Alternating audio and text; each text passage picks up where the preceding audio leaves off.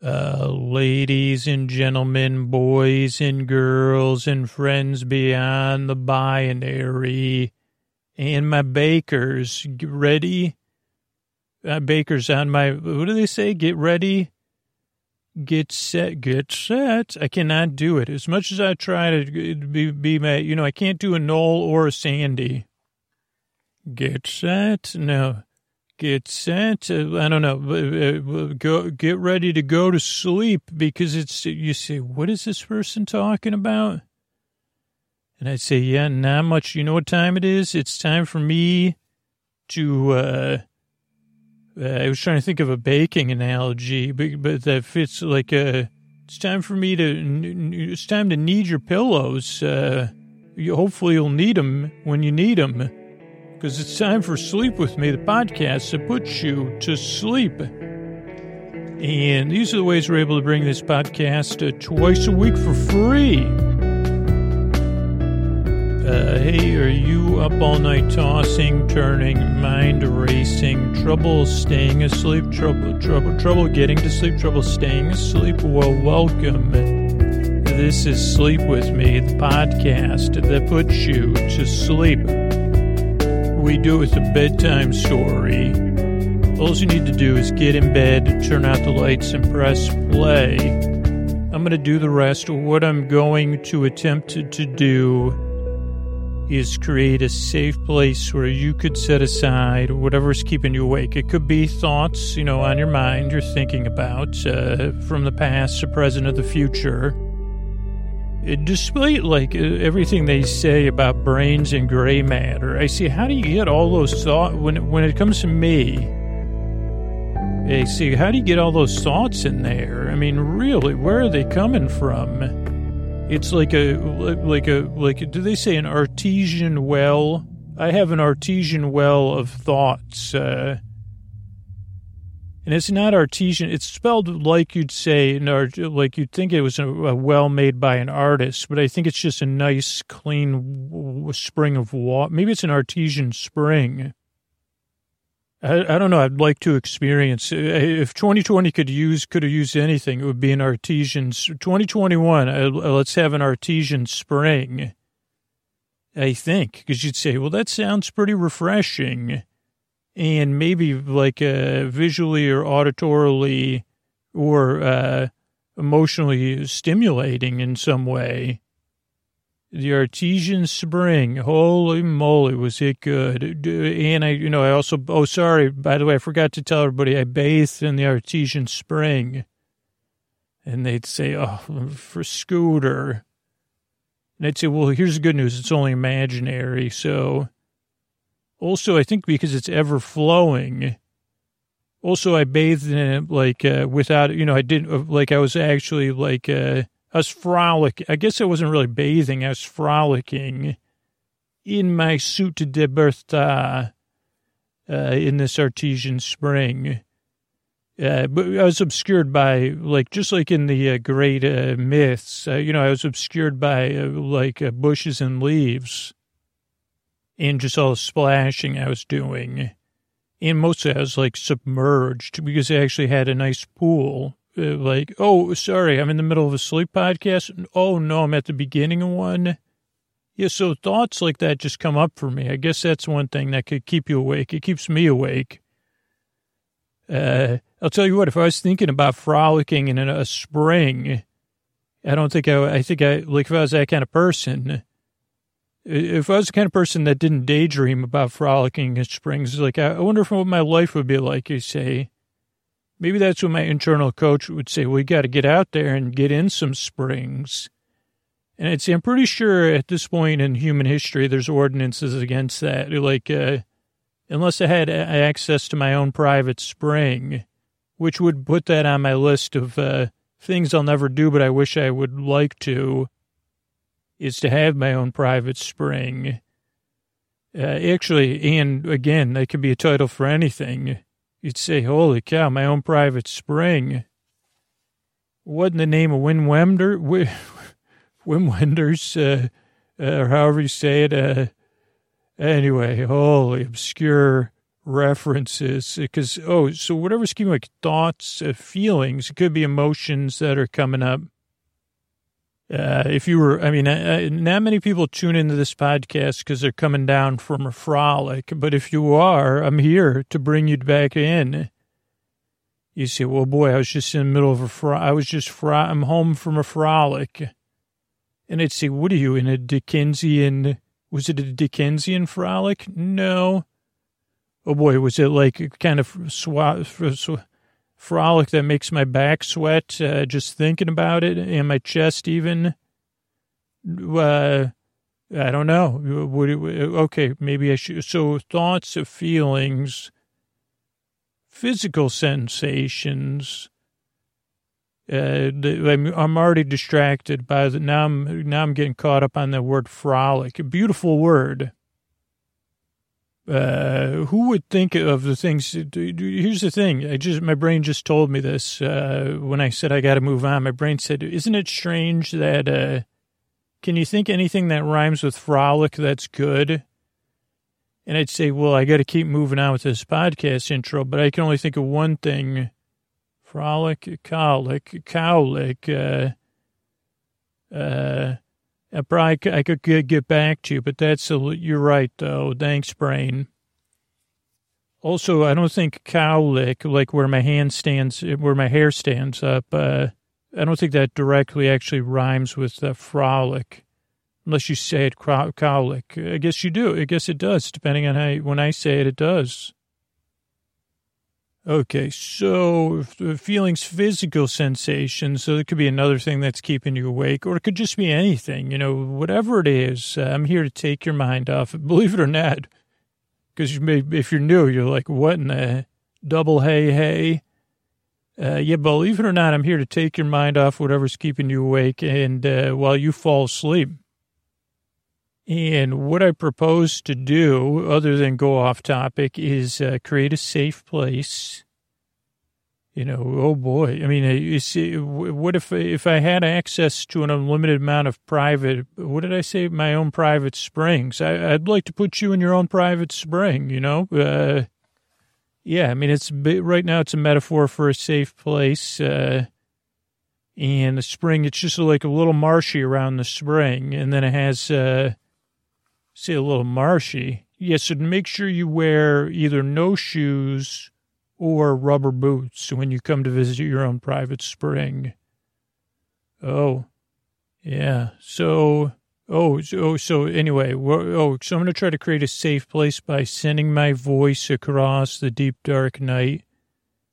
I'm going to use lulling, soothing, creaky, dulcet tones, pointless meanders, superfluous tangents. I'm going to go off topic and like me, you know, I'm going to go off topic and meander and not never get to the point. Uh, all to take your mind off of stuff uh, so you can fall asleep. So there's a couple things, uh, regular listeners.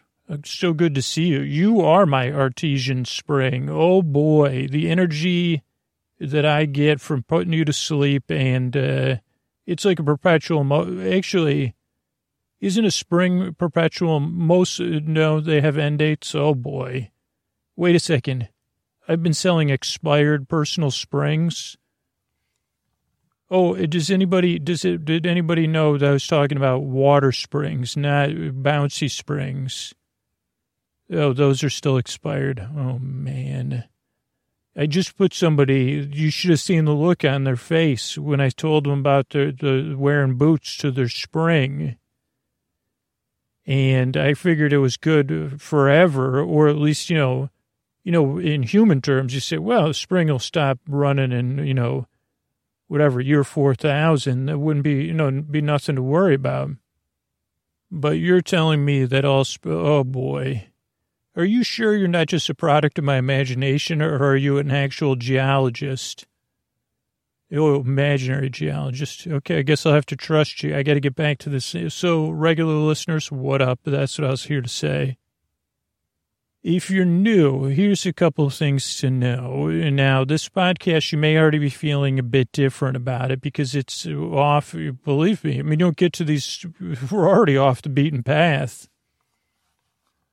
I mean, there probably are springs on the, you say, oh boy, that's how the, the first paths were based on springs. I guess you could, that is probably accurate. You say, technically, Scooter, uh, like game trails and then human trails that were, which you would say is a well worn path, uh, were, you know, mostly near springs because of the obvious reasons.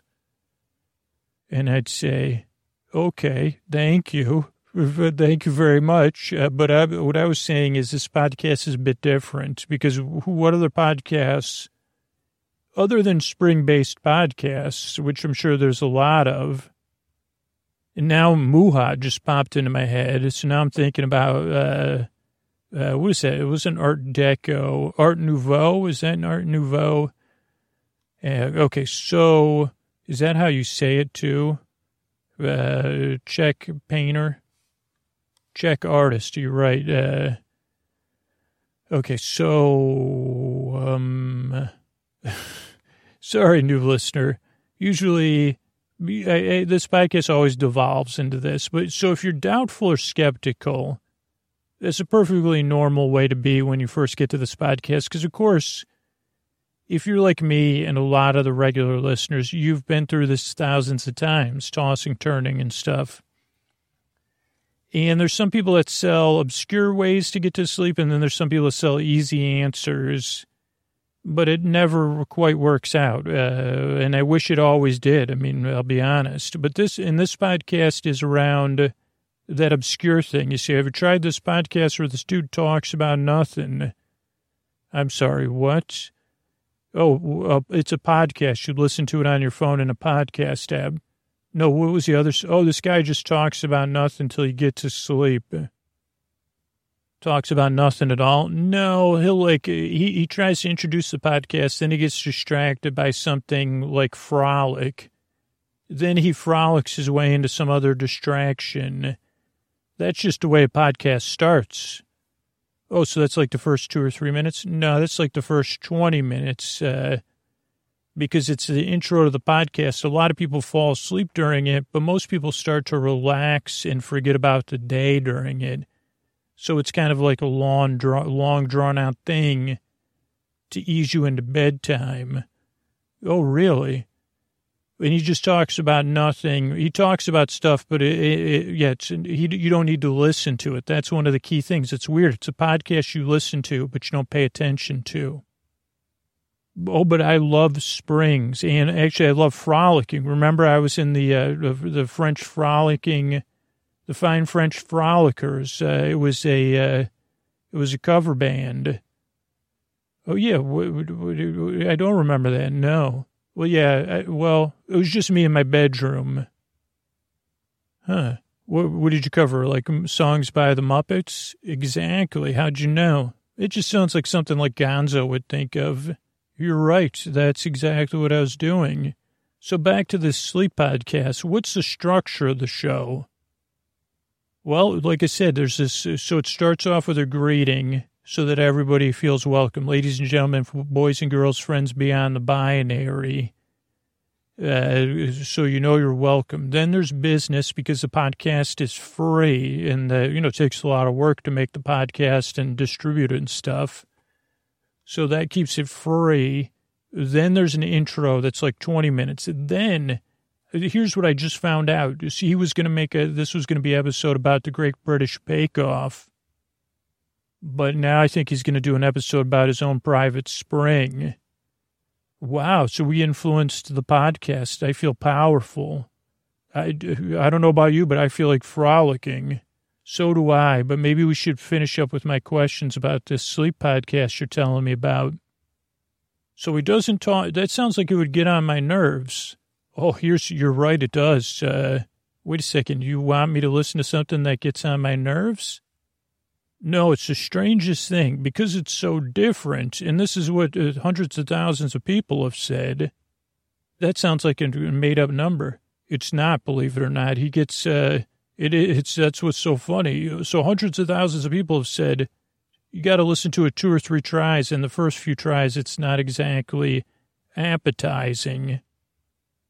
You know, because it's so different. But then on the second or the third try, for most people that it works for, they say, "Oh, now I get it. It doesn't make any sense. Uh, I was trying to make sense of it, or I was waiting for him to be charming or soothing."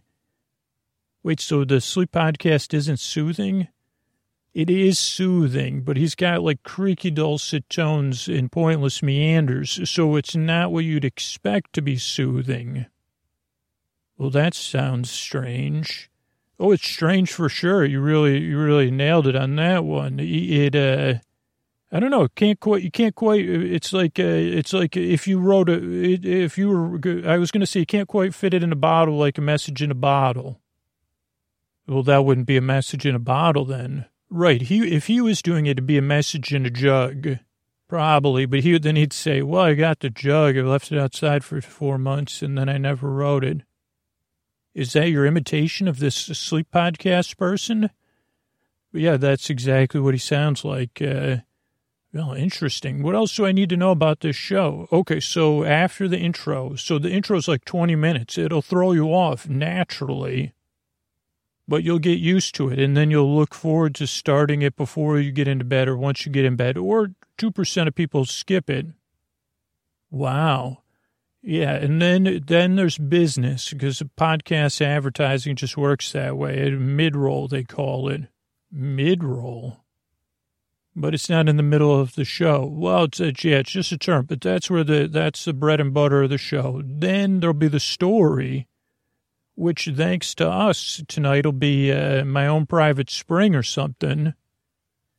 It, will it be my own private spring or something, or what? Well, you you never know till he puts them out. Uh, but then we're just, you know, this is interesting. I've never been a part of the sleep podcast. I've only been a listener up to this point. I think I, uh, did we frolic our way inside a Scooter's mind?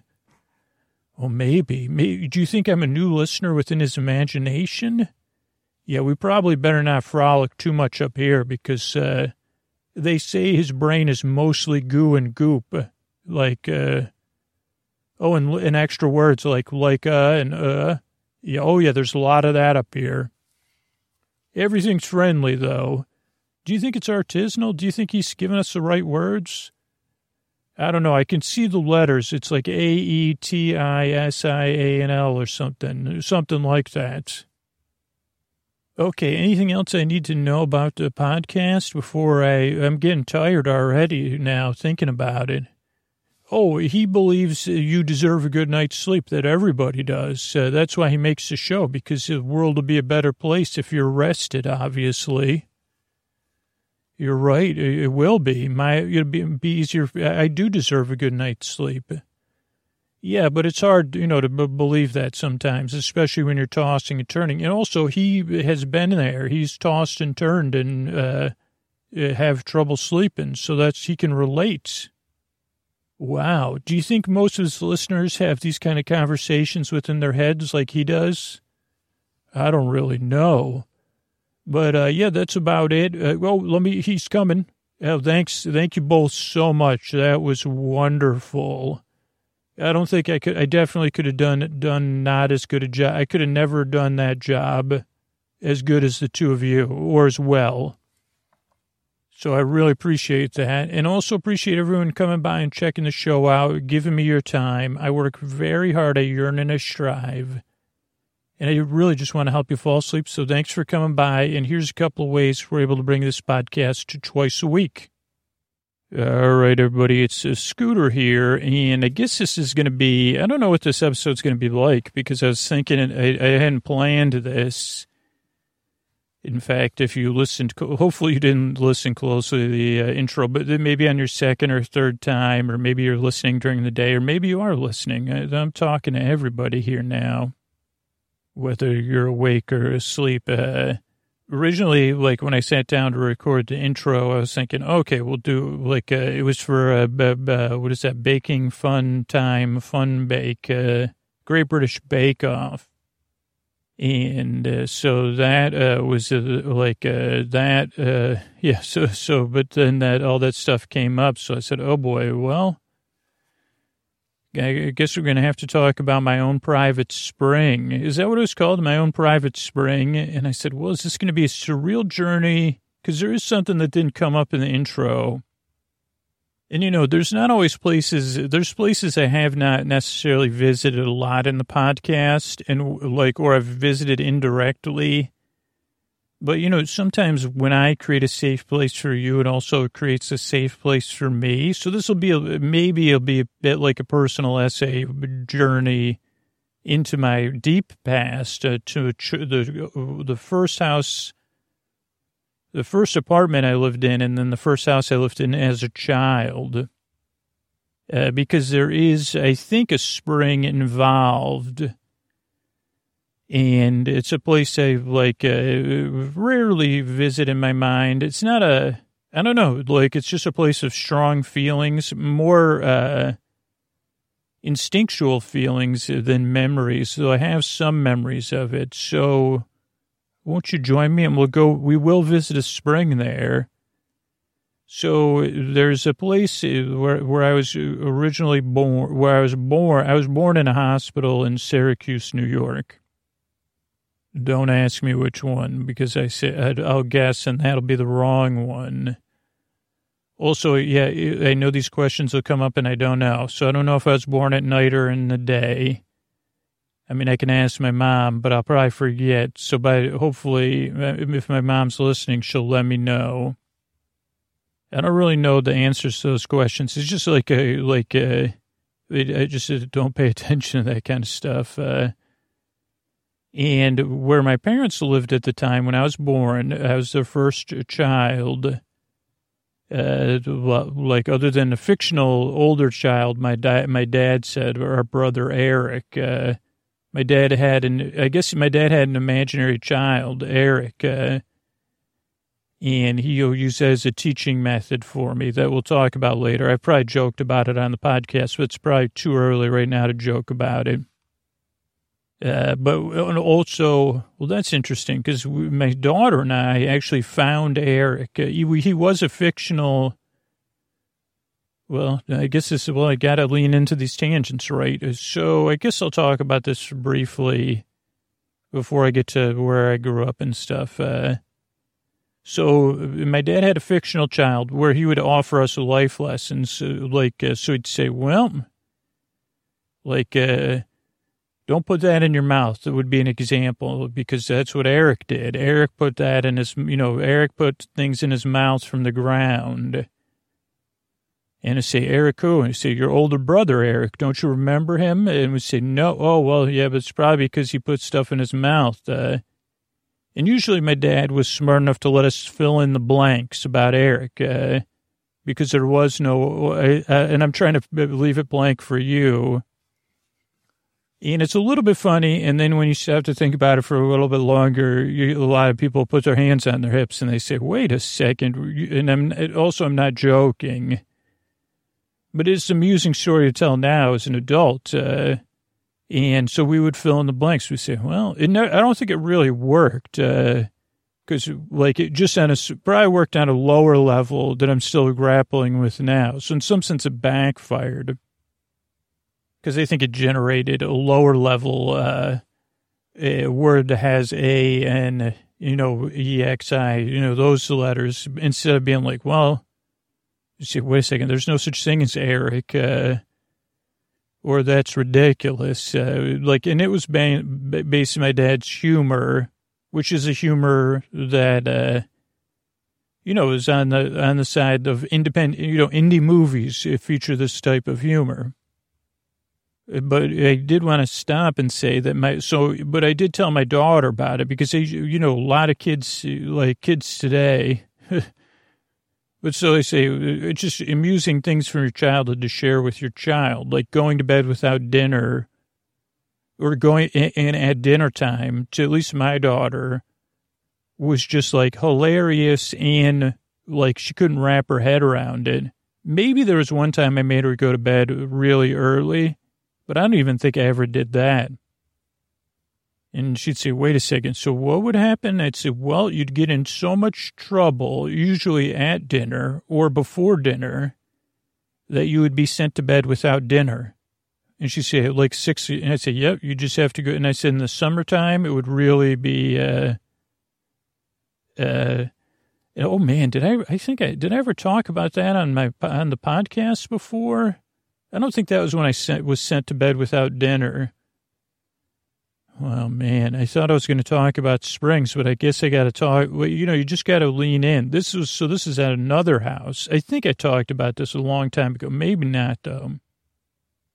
So hopefully we'll get to the spring part because uh, I can't because I won't remember this stuff if I don't talk about it now. So my daughter always finds that hilarious. Be like, yeah, but you're going to go to bed without dinner or going to bed really early while the sun's still up, like anytime before seven p.m. I mean, sometimes um, even now, I try to get my daughter to go to bed, like at least be like get in bed and read or listen to an audio book or a podcast.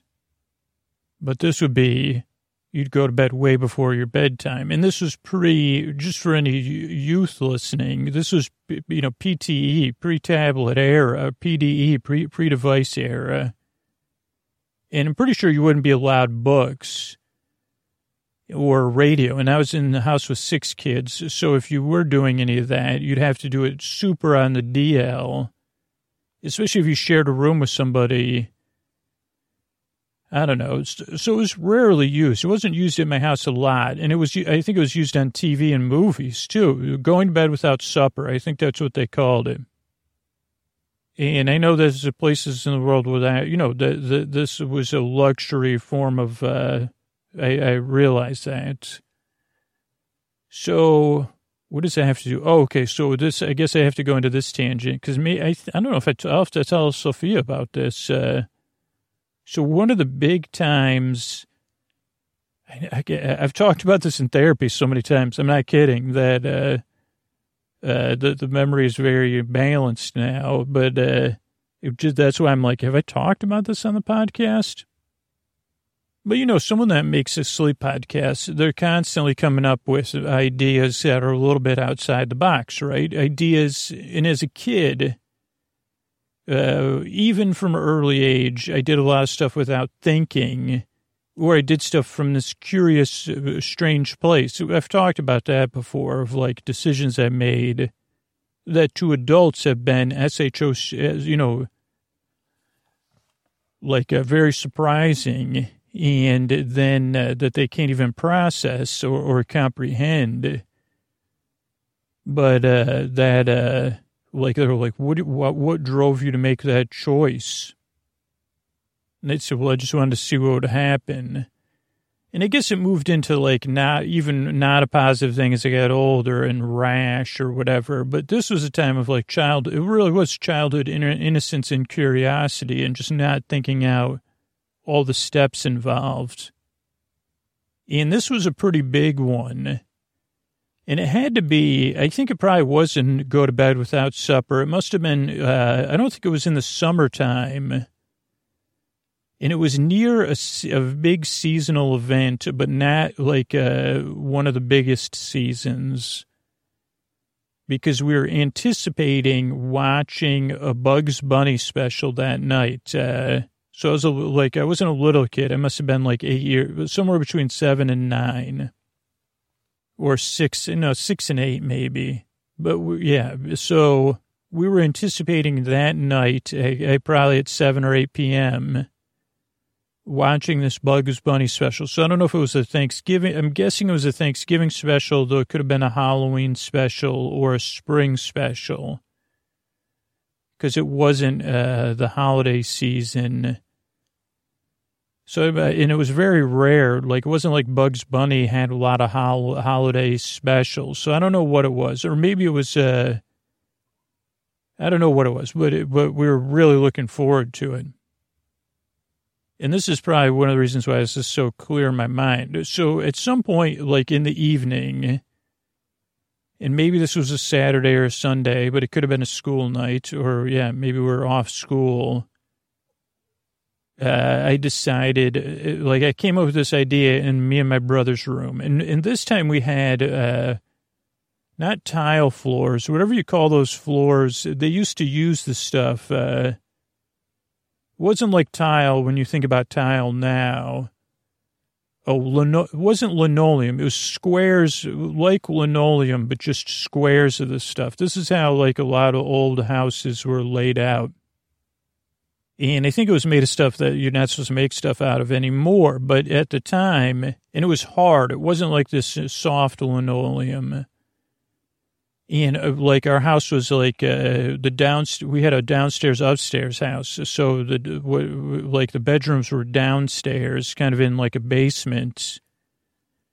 And so these floors, these tile floors, were always a little bit moist and cool to the touch. Uh, and at some point we got carpet in because then the trend was like to have wall to wall carpeting and we had this brown carpet down there. But this was before that, so we had just these floors, uh, which is now in vogue. You say, well, that's a great idea because it's easy to clean, easy to, you know. And I prefer it. I guess in some sense you say, well, it's not exactly warm or whatever, but you say, well, I don't know. I like you say, we'll put an area rug down or something, but I don't know about. The, I'm not a fan of this wall to wall carpet stuff. I mean, I rent where I live, but the, the, the down, and now I live in a downstairs, upstairs place. Uh, like the place I live now, there's two bedrooms downstairs in the washing machine. And then upstairs is the bathroom, the kitchen, and the, the, you know, combo room. So I know I've talked about that before, but so, okay, where was I? So none of this has to do with the spring or anything, except it does, it's water based and I am an Aquarius. So it is all connected and it probably really uh, does underlie why I make a sleep podcast. So my brother and I, poor Carl, and probably my sister Sheila, I did have, I did unfortunately get them involved in this. Maybe not my sister Sheila.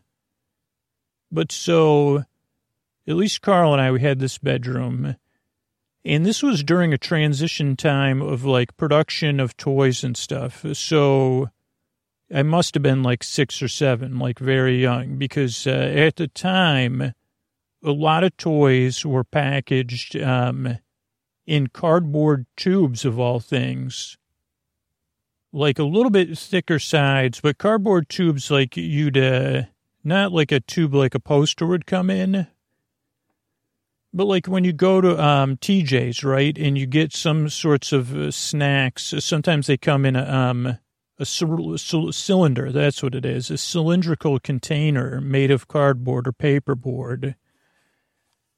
And some of the toys would have been Lincoln Logs, were definitely one of the toys, and the other one was probably some other block-based toy. Actually, even blocks with the alphabet blocks came in these cardboard tubes. They usually had a tin bottom and a tin top.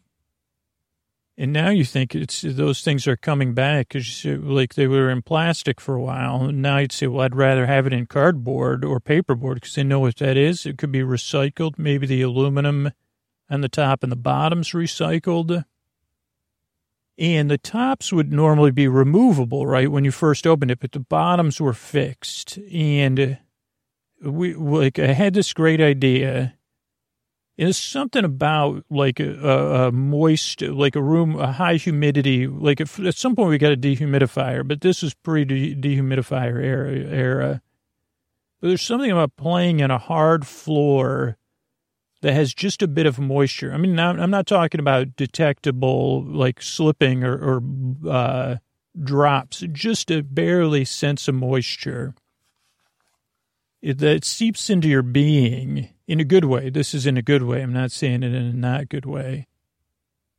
And so I said to my brother Carl, I said, let's go. So there's a bathroom downstairs too for the kids, of course. Uh, and I said, let's go and fill these. Uh, I didn't say fill these cylinders cylinders with water, but I got the idea. I said, let's fill these things with water.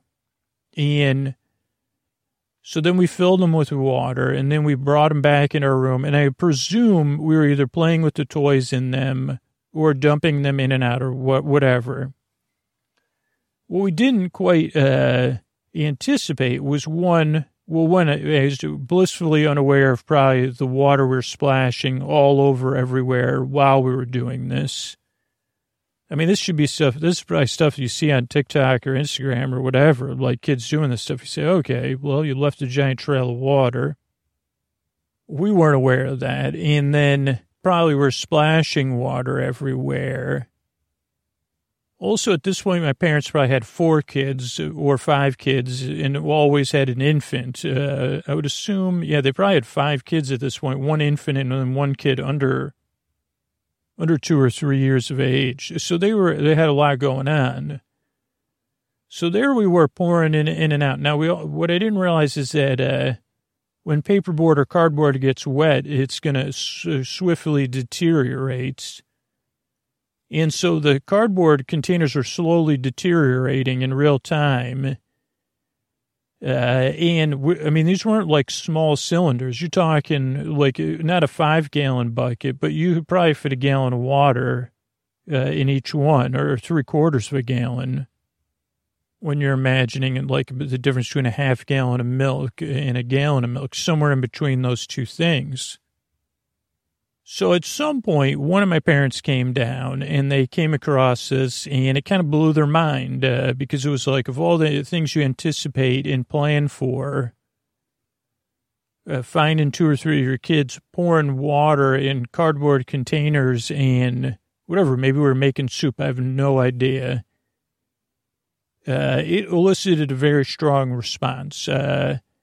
Uh, and of course, we were surprised. I mean, I was surprised because I said, Oh, I didn't realize this was a bad idea. I guess speaking as an adult for myself, I'd say, Well, I didn't realize this was such a bad idea. Now that I'm seeing your strong reaction, I would say you're right. Uh, we did. Uh, oh, also, yeah, we didn't pay attention to the mess we made. But yeah, I didn't anticipate the cardboard. Uh, we are just doing it as fun. Probably poking the cardboard as it deteriorated. Uh, so also I did, also you're right. I didn't take into account that you have those two kids upstairs or and work and adult feelings. So I see that you're having a strong response to that. Uh, so that all makes sense in an adult world of context. I say, oh, okay. I mean, at the time I was just surprised or shocked too. I said, wait a second. What do you mean? Wow, geez, you're really upset. I mean, I didn't say that. I probably got uh, very upset too.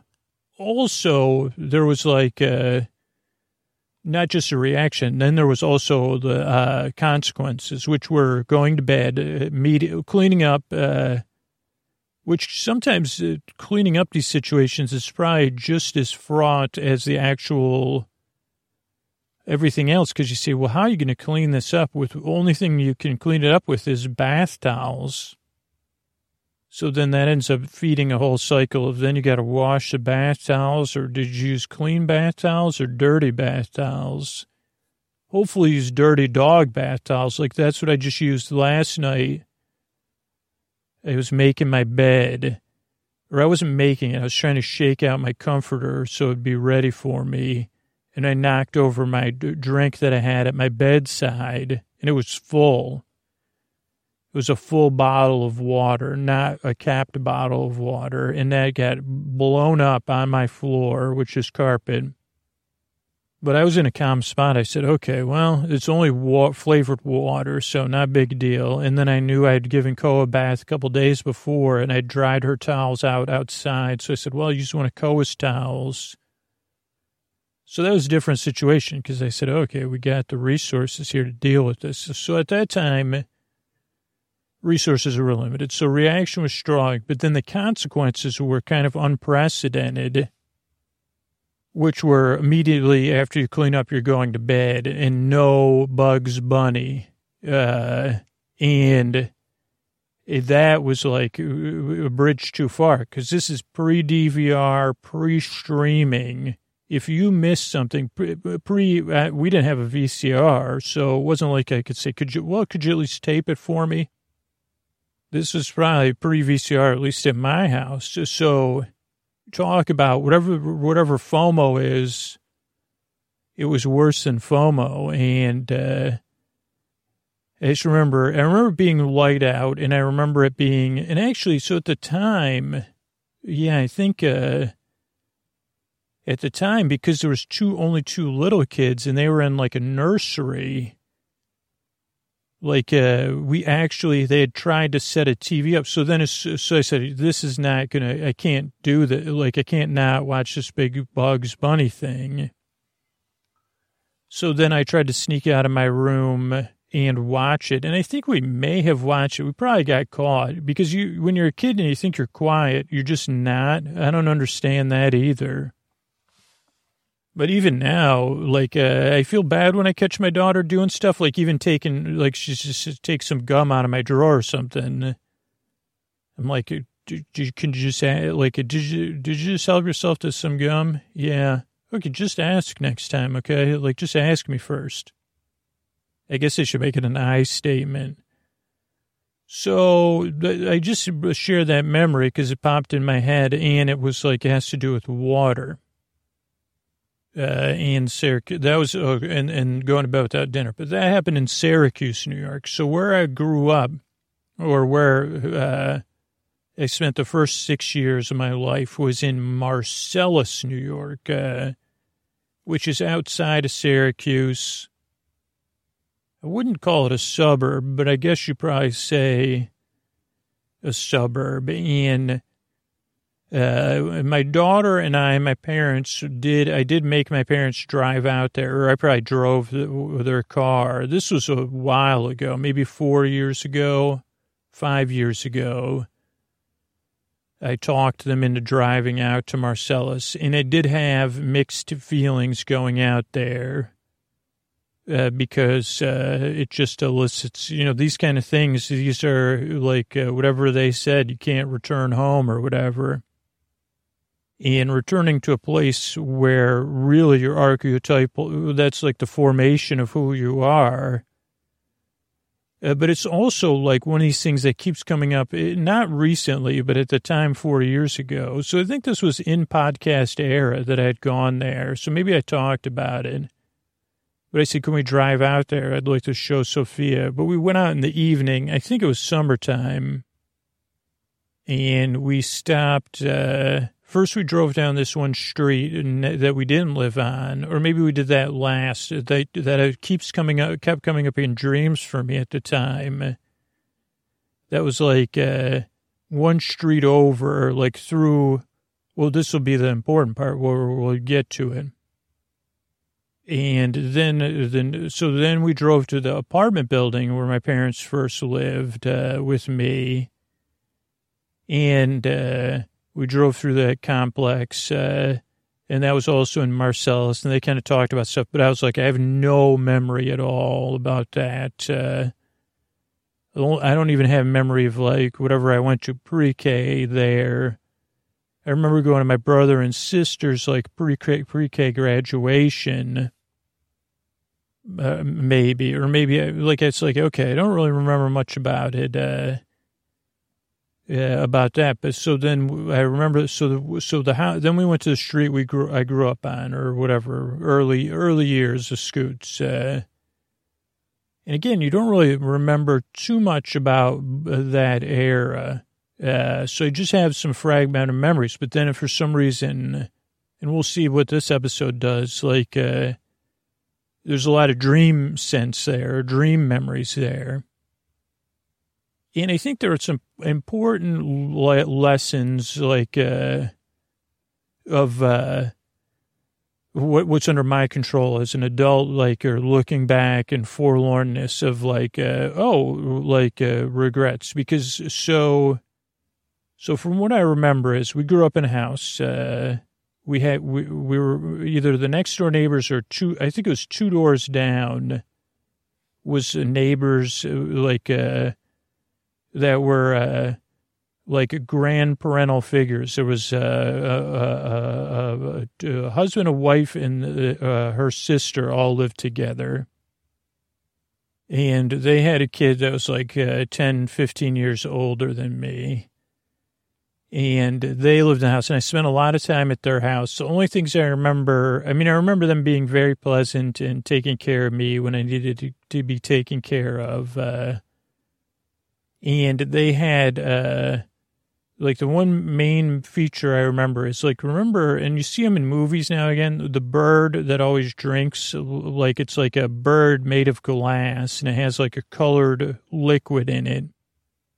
And sometimes it has a top a top hat, and it's like supposed to be a perpetual motion machine. They had like a couple of those that I was found fascinating and uh, and their house is very dark, and those are the things I really remember about it. Other than them being nice, uh, and uh, like w- watching me a lot of times when I needed to be watched. Uh, so that's one thing. Then I guess moving in the same air area. Then there was like a couple doors down from that. Was a house and they had some girls that were around my age that I would play with sometimes, but not all the time. Uh, one memory I have is they had an unfinished basement, and I remember riding big wheels around in a circle in their basement, and that was fun. And but I don't know if that was like when we visited. Again, it was like they were watched out for me. Then another thing it was. Uh, Oh, there was a kid who comes up on the podcast who had uh, the Richard uh, Scarry books. Uh, he was a neighbor a few doors down. He was my age, uh, and he had Richard Scarry books. Uh, so that was like one thing. And then I went. To, we didn't go to the same school, but we were around the same age, and we were friends. And that was my first experience with introversion uh, where you say, oh, yeah, I guess you're kind of, some of this is just who we are. Because I had to be like four or five, three, four, five years old, maybe six. Uh, and I went to his birthday party. And I remember I decided, well, I'm not uh, sure about this party. I don't really know anybody. So I'm going to go up in his room and get in his top bunk of his bunk beds and look at Richard Scarry books. And I remember his mom came and she said, What are you doing up here? And I said, Well, looking for the doodle bug or gold bug or whatever, you know, wormly. And she said, Well, why don't you come down to the party? And I said, Like, uh, she was just trying to manage everything. And, I said, Okay. And then I ended up having fun. We played pin the tail the donkey and I won without, like, a, uh, and I didn't try to, like, look through the things like my tail, whoever uh, the mom, I think she was putting on the blindfold. She did a great job because mine was like uh, well off of where a tail would normally be, but it was like the, still the closest one. So that kind of helped my introversion. So if you, there's a advice, if you notice a kid at a birthday party that you're running that's introverted, fix one of the games so they win. Probably, I mean, don't take my advice for it. And then there was another group of kids, a brother and a sister, I believe, that we were kind of friends with, that I was kind of friends with. Uh, and they had a P O O L. Now, uh, I guess at the time, I'm trying to think, I, I, I had, like, I, I uh, this was when I had to be under five or six, but I remember going over there to swim and uh, the idea of the indoor pool, like, I don't know if I had heard something about it, but I had these archetypal concerns, we'll say, about an indoor pool. And I don't know where this meant, like where this story came from, but that uh, probably from one of my cousins. I'm positive, yeah. Someone told me the story of like, oh well, if you go in an indoor pool, you know those things that clean, like you know, don't you could just uh, like they, they made you extra concerned about being. And I said, wait a second, the filters actually, and even back then, the outdoor pools, it was like way on the bottom, anything that was sucking in water. So, but th- that was constantly a thing of like, oh, one of my friends, uh, you know, they got too close to one of those jets. Uh, so I had that in my mind. Again, I was the person I was today, back then even. And so I couldn't, I was like, absolutely, I'm not getting in this pool and it's not a good idea. And I remember, like, at some point they had, like, back then they had something made of foam that was a bit like a, a stroller for the pool. And I think I was in that for a while. And then I think I put on swimmies. and was in the pool. Eventually, I think I kind of got over it, but I, in the back of my mind, I'm like, I'm going to be part of this pool. You know, they're going to have to come drain the pool because I'll be suctioned to the side. Uh, and uh, that was the thing. You just be stuck to the side of the pool. And I said, I don't want that. But it wasn't like balanced like you describe in a sleep podcast like I'm doing now. It was like constantly like, that's it. That's going to be it. Uh, very, so it's just interesting because I still deal with this stuff today. So I love that little kid there that was so thinking about that. So that's those are the uh, some of the, my neighbors, and there was a, a set of uh, there's a couple parks nearby, not like playground parks, like uh, like public parks, like you'd go hiking. I tried to get my fa- like uh, I drove to one of them when I was with my daughter and my parents because I wanted to go hiking, but you know this was like they were like literally like okay, well you could look around for a few minutes, but it's getting and I said okay, okay, I got it. But so this house we lived in, don't really remember a lot about it. Uh, there's just a few things I do remember. And we'll go through through through those and eventually get to the uh, um the the big part, right? Like the uh, the the spring, uh, my own private spring. So it was a smaller house uh, that eventually, once you had like uh, I don't even know what the layout of the house was, other than it had a driveway and a garage and it had a door, obviously, to get in. And I think when you came in, you were right in the like family living room. Like there was only one general use room, or actually, there's two, I guess. Like, uh, uh, like, uh, but uh, that was the main one. And uh, then there was a kitchen, and then if you were in the kitchen to the left was the porch. Uh, or the back porch. It was like a screen. So it wasn't, it wasn't an indoor room. I don't know if it was heated in the winter. That's, that's what I mean. But maybe it was, but it had like a screen and it had those like windows that you could roll down and roll up, uh, like a bit like shutters. Uh, that's like an old kind of like a 70s, 80s thing.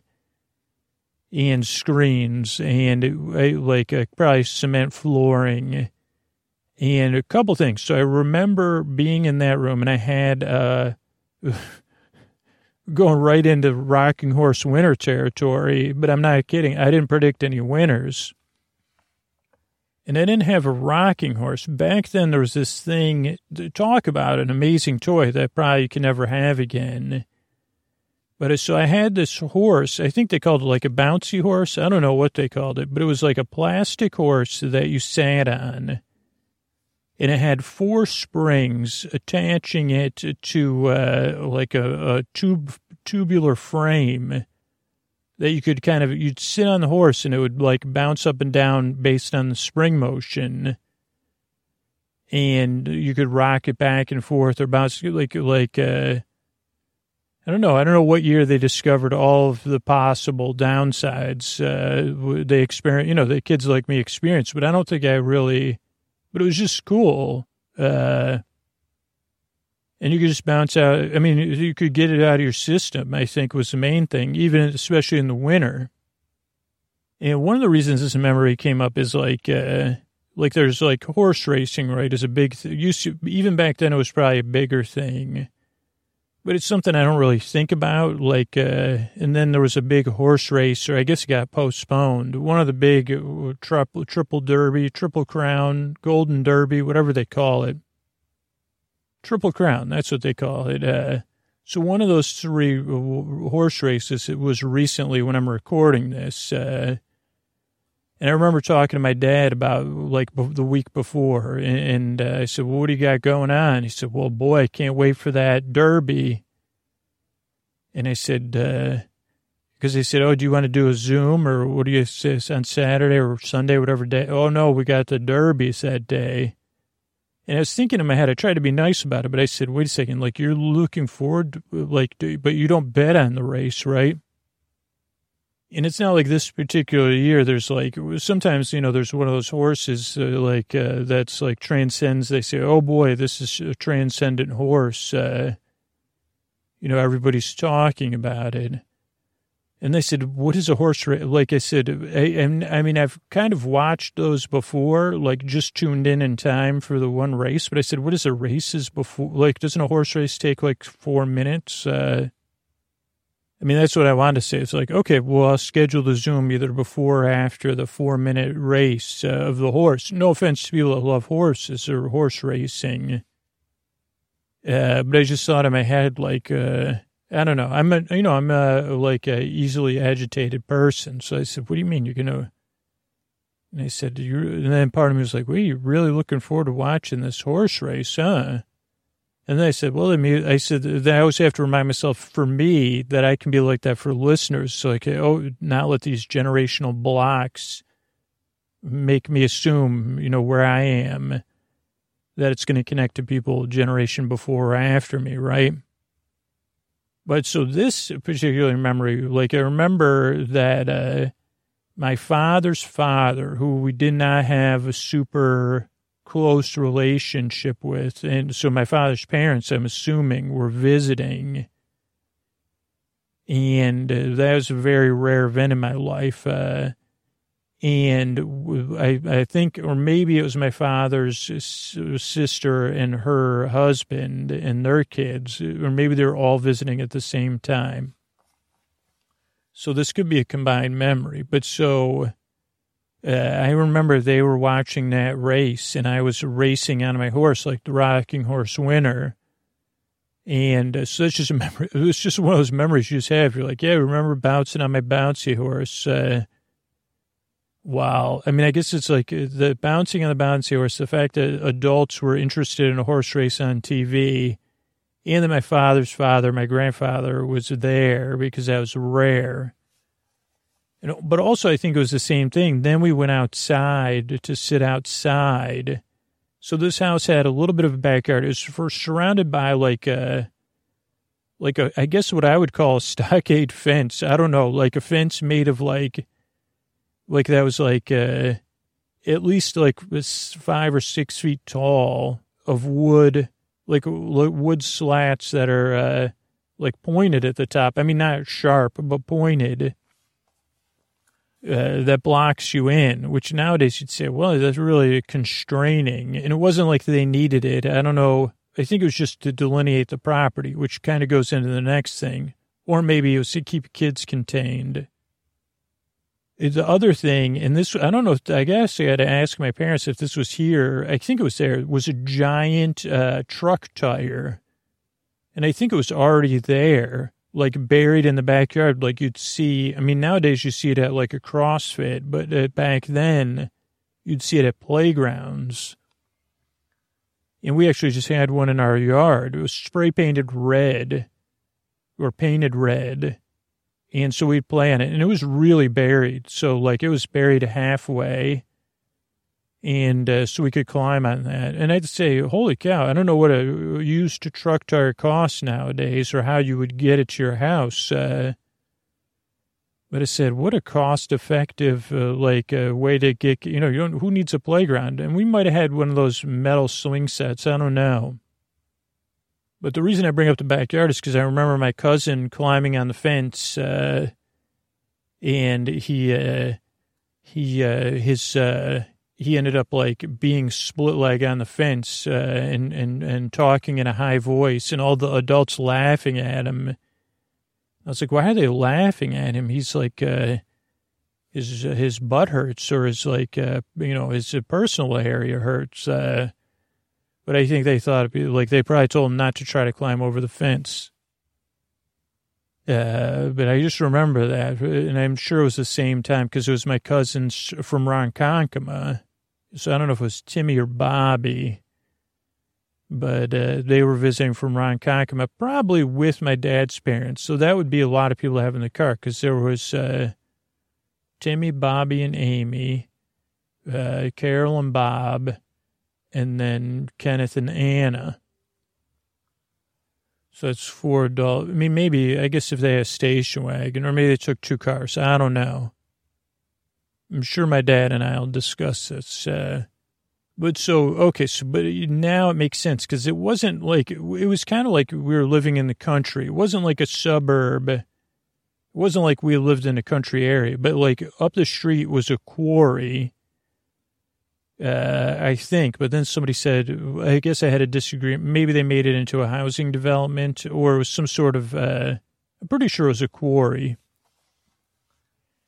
And then behind our house, like outside of the fence, and who knows whose property or whatever, was a marsh. Uh, and when I say marsh, I mean if you walked out beyond, even probably in, in our yard within the fence, uh, after you got to a certain area, uh, the ground got very soft and it had, you know, the kind of growth, uh, the things that grow in marshy East Coast soil that's not a swamp uh, is like a certain kind of grass or clover or something. And yeah, when you try to walk in it, now is it, oh, I think it was permanent because it was because of an artesian spring or a spring. But then even further deeper, like, so going, and this is in the dream territory, because then you'd be going through to, to go to through the next, the backyards. There was even further. So I guess it was a small set of woods and again, this was like when I was too young to go exploring by myself, uh, like because I was just too little. I was five, like five, maybe six. But if you went deeper into the woods, uh, it wasn't very thick woods. There were like, uh, I think there was a lot of, uh, what are those trees called? Birch trees. But if you went further in there, there was also a stream, uh, maybe related to the marsh, or maybe a, the marsh was a part of it, or maybe this was another spring. I don't know the source of this. I'm going to look on Google Earth, believe me. My plan was to do it before making the podcast, but then I said, well, that'll probably make me procrastinate. Uh, but so you would go, and then there was a wooden bridge you could cross over to go to the houses on the other side. And I spent a lot of time for some reason. So this would have been like 2016, 2015, 2014 in my dreams uh, on that bridge and then that creek, not processing any childhood memories either and then walking through and, and, and, walking through the backyards to the other side, the street that I didn't even grow up on. So I don't know. It, it just has this weird eerie quality to me, but it also had this, uh, like, it wasn't like I was unaware of it. Like I had been back there probably with like one of my friends and their mom or their dad or maybe even my parents. And so I was aware like in a FOMO sense, and this is the empowering part, that uh, somewhere right near where I lived was a running stream or creek, uh, which uh, to me is just amazing. I mean, that's on my bucket list to live on someplace that has a freshwater a creek or stream. And maybe it was from the quarry, so maybe it wasn't exactly uh, like, but it was so uh, as I like got older, even when we moved away, it was on my fantasy list of like, I want to take my uh, toys and play in that creek. And I remember like planning it out and, and constantly fantasizing and saying, man, like the adventures I could have with my toys in a creek or a stream. And I mean, a lot of the cartoons from Hasbro would glamorize this stuff. Uh, they'd glamorize playing in streams, man. But they would. They would have like whatever you're adventuring with your uh, Fisher Price or your GI Joes or whatever your uh, Transformers, and or maybe you have one of the water based toys. And so, like I said, one day I'm going to, and I talked about this a long time ago, but I said one day I'm going to save up enough money to get the G.I. Joe hovercraft, and I'm going to play with that hovercraft in that stream. And I never did that, but we did go back uh, when I was like after, like I remember going back to visit once or twice when I was still a little kid after we moved away. And, but I don't think I ever made it. I mean, I, I know I made it back to the stream because it's like uh, your memory when you're six or seven is more powerful, I think, than when you're five or four or five or six. So, like, I remember getting back to that, but it, it, just think about it when I thought about my own private uh, spring, because it's somewhere there was a spring there causing this marsh, I think. Uh, I mean, I'll be definitely corrected if everything that's wrong or that other people remember in a different way. But it, like, that's also cool too. Like, you say, oh, wow, that wasn't a marsh, uh, or I remembered it the wrong way. Because even the quarry, I said, yeah, no, if you drove up, because uh, our street was like, if you d- d- ended and then went left, uh, and I said, yeah, no, but there was a dirt road if you went straight. And I'm like, I'm pretty sure that went into private property, like a quarry or something. Or right into one of the parks. Uh, there's like a set of woods uh, that my brother posted pictures. It has like a, that must have a marsh too because it has a boardwalk. So yeah, I guess this is like a swampy area out there or marshy, uh, not swampy. Maybe it was some swampage, which is interesting with like uh, recently doing the odder things when I'm recording this. And there's one other memory that I want to tell you just because uh, to close out was like, uh, and this again, if your kids don't do this, uh, but, uh, you know, like sometimes, especially when you're a little kid, like, uh, this doesn't happen as much because people have cell phones, but like uh, back then we just had like uh, phones fixed to the wall. And so I remember this one time my mom was on the phone. My brother and sister must have been taking a nap because they were like babies, or one or two or three. And my mom was on the phone and she was on, and I wanted attention. And then I got really bored.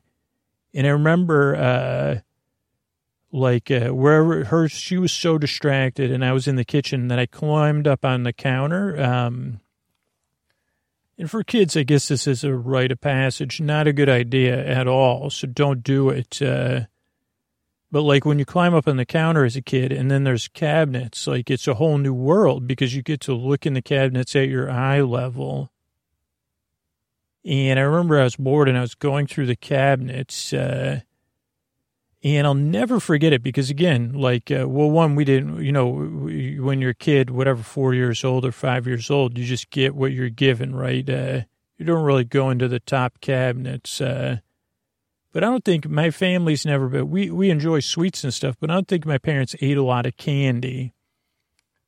Or I didn't see them like snacking on candy. Like if we had a treat, it was a shared treat or whatever. But so my mom was on the phone. I'm going through the cabinet. I'm like looking at stuff. And then I found, and it was in a package like nowadays you'd buy nerds, you know, the nerds candies, right? Uh, they come in that paperboard, uh, rectangular box, right? This was, uh, and these candies you could still get now these weren't nerds. These were like pre nerds, but they were uh, candied rocks, which again, yeah, I know you can buy. And the difference between a candied rock and a nerd is that a candied rock is not as strong uh, flavor. Like uh, nerds have that like uh, unbelievable sugar punch to them. Candied rocks uh, have uh, they're a little bit bigger.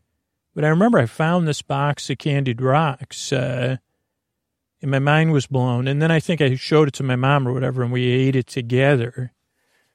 Uh, but I just remember that sense of adventure. Like, uh, that, I guess that was my first adventuring in cabinets, which even that is a nice memory, you know, of like uh, the first time you're looking around in something and you're saying, this is like unprecedented in my life that I'm actually seeing. You forget about these things as an adult because you become kind of jaded whether it's the curiosity of, filling containers with water or fantasizing about going to a marsh or a creek or about just going through cabinets with fresh eyes. Uh, so, you know, one day I'll have my own creek or my own private spring, or maybe I won't. Maybe I could just enjoy visiting them.